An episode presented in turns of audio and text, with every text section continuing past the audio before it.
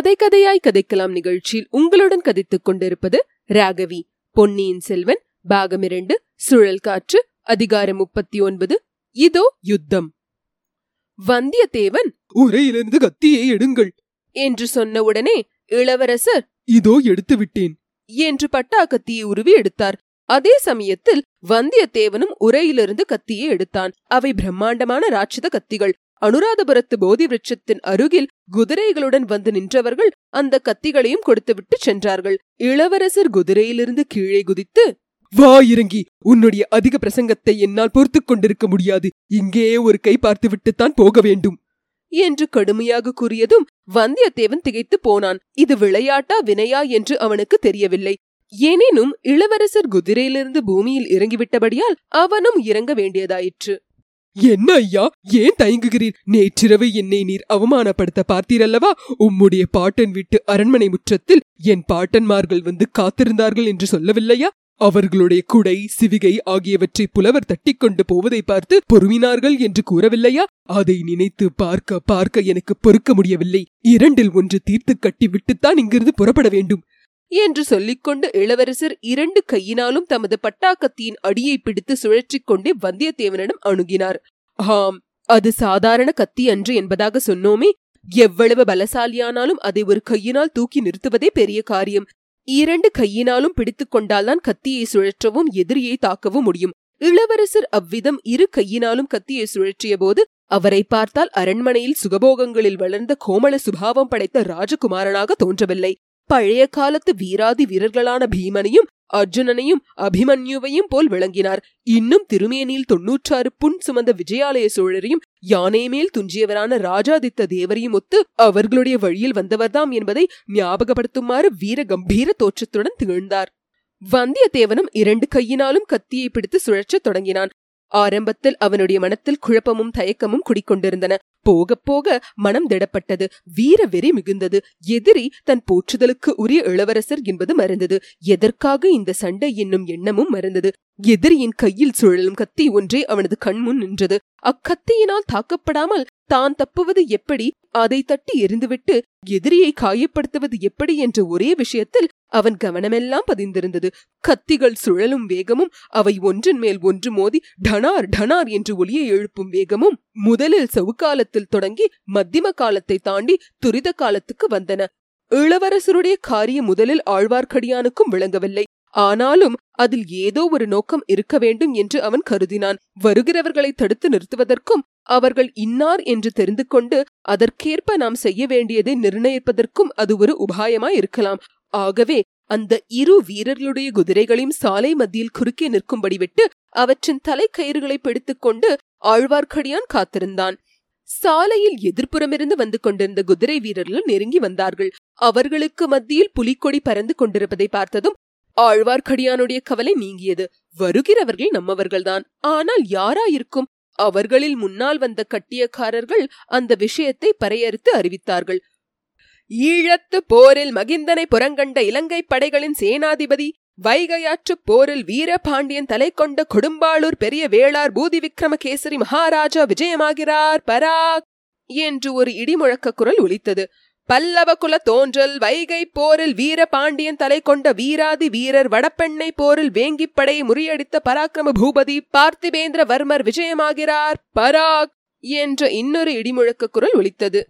இப்படி கட்டியம் கூறியவர்களுக்கு பின்னால் சுமார் முப்பது குதிரை வீரர்கள் வந்தார்கள். அவர்களும் நடுநாயகமாக கம்பீரமான வெள்ளை புறவைகளின் மீது சேனாதிபதி பெரிய வேளாரும் பார்த்திபேந்திரனும் வீற்றிருந்தார்கள். குதிரை வீரர்களை தொடர்ந்து அம்பாரியுடன் ஒரு பெரிய யானை வந்தது. இன்னும் சிறிது தூரத்துக்கு பின்னால் வந்த காலாட்படை புழுதி படலத்தில் மங்களடைந்து காணப்பட்டது.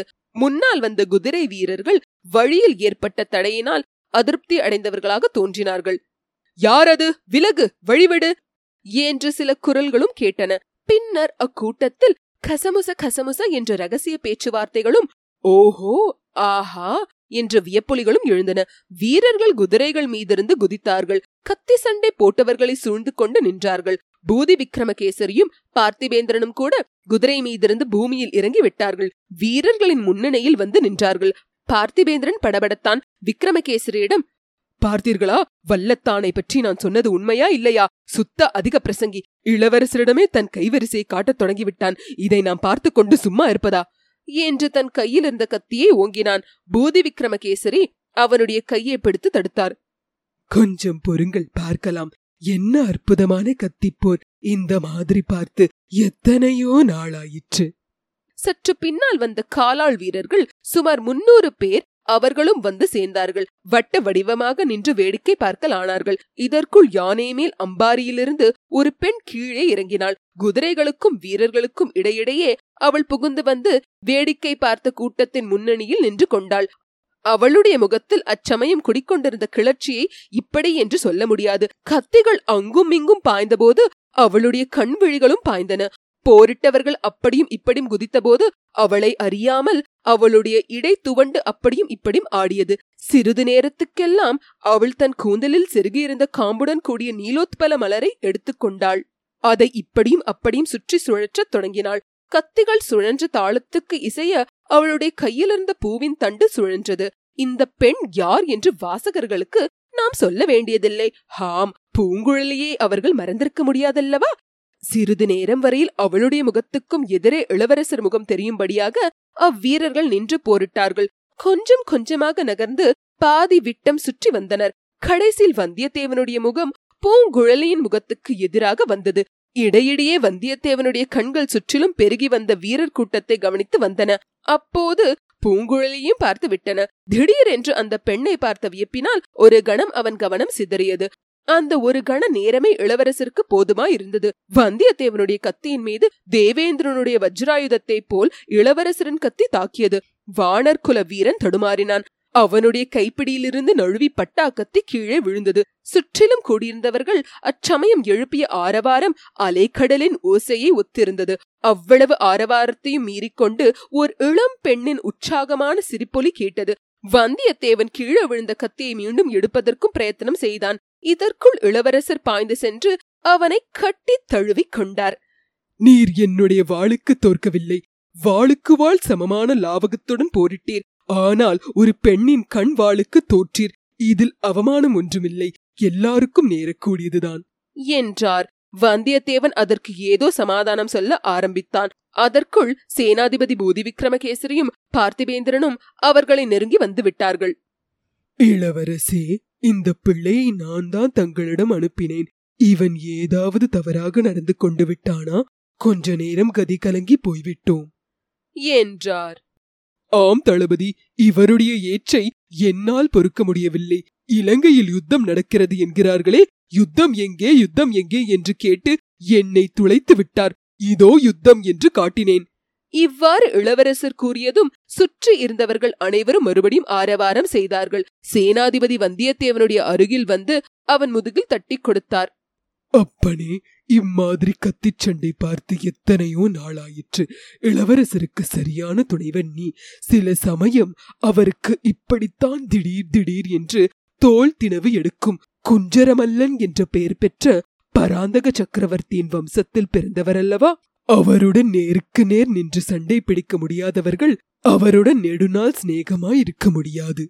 இதற்குள் இளவரசர் பார்த்திபேந்திர பல்லவரின் சமீபமாக சென்று ஐயா தாங்கள் என்னை தேடி வந்திருக்கிறீர்கள் என்று கேள்விப்பட்டேன். தங்களை சந்திப்பதற்காகவே விரைந்து வந்தேன். காஞ்சியில் தமையனார் சௌக்கியமா? என் பாட்டனார் எப்படி இருக்கிறார்? என்று கேட்டார். தமையனாரும் பாட்டனாரும் தங்களுக்கு மிகவும் முக்கியமான செய்தி அனுப்பியிருக்கிறார்கள். இலங்கைக்கு வந்து தங்களை கண்டுபிடிப்பதற்கே நாலைந்து தினங்கள் ஆகிவிட்டன. இனி ஒரு கணமும் தாமதிப்பதற்கில்லை. என்று பார்த்திபேந்திரன் கூறுவதற்குள் இளவரசர் முக்கிய காரியமாக இல்லாவிட்டால் தாங்களே புறப்பட்டு வருவீர்களா? இனி ஒரு கணமும் தாமதிக்க வேண்டியதில்லை. இப்போதே செய்தியை தெரிவிக்க வேணும். என்றார்.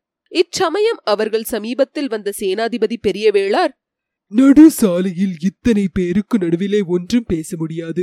அதோ ஒரு பாழும் மண்டபம் தெரிகிறதே அங்கே போகலாம். நல்ல வேளையாக இந்த இலங்கையில் பாழும் மண்டபத்துக்கு குறைவு கிடையாது.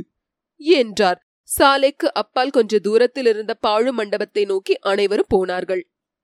இத்துடன் அதிகாரம் முப்பத்தி ஒன்பது முற்றிற்று.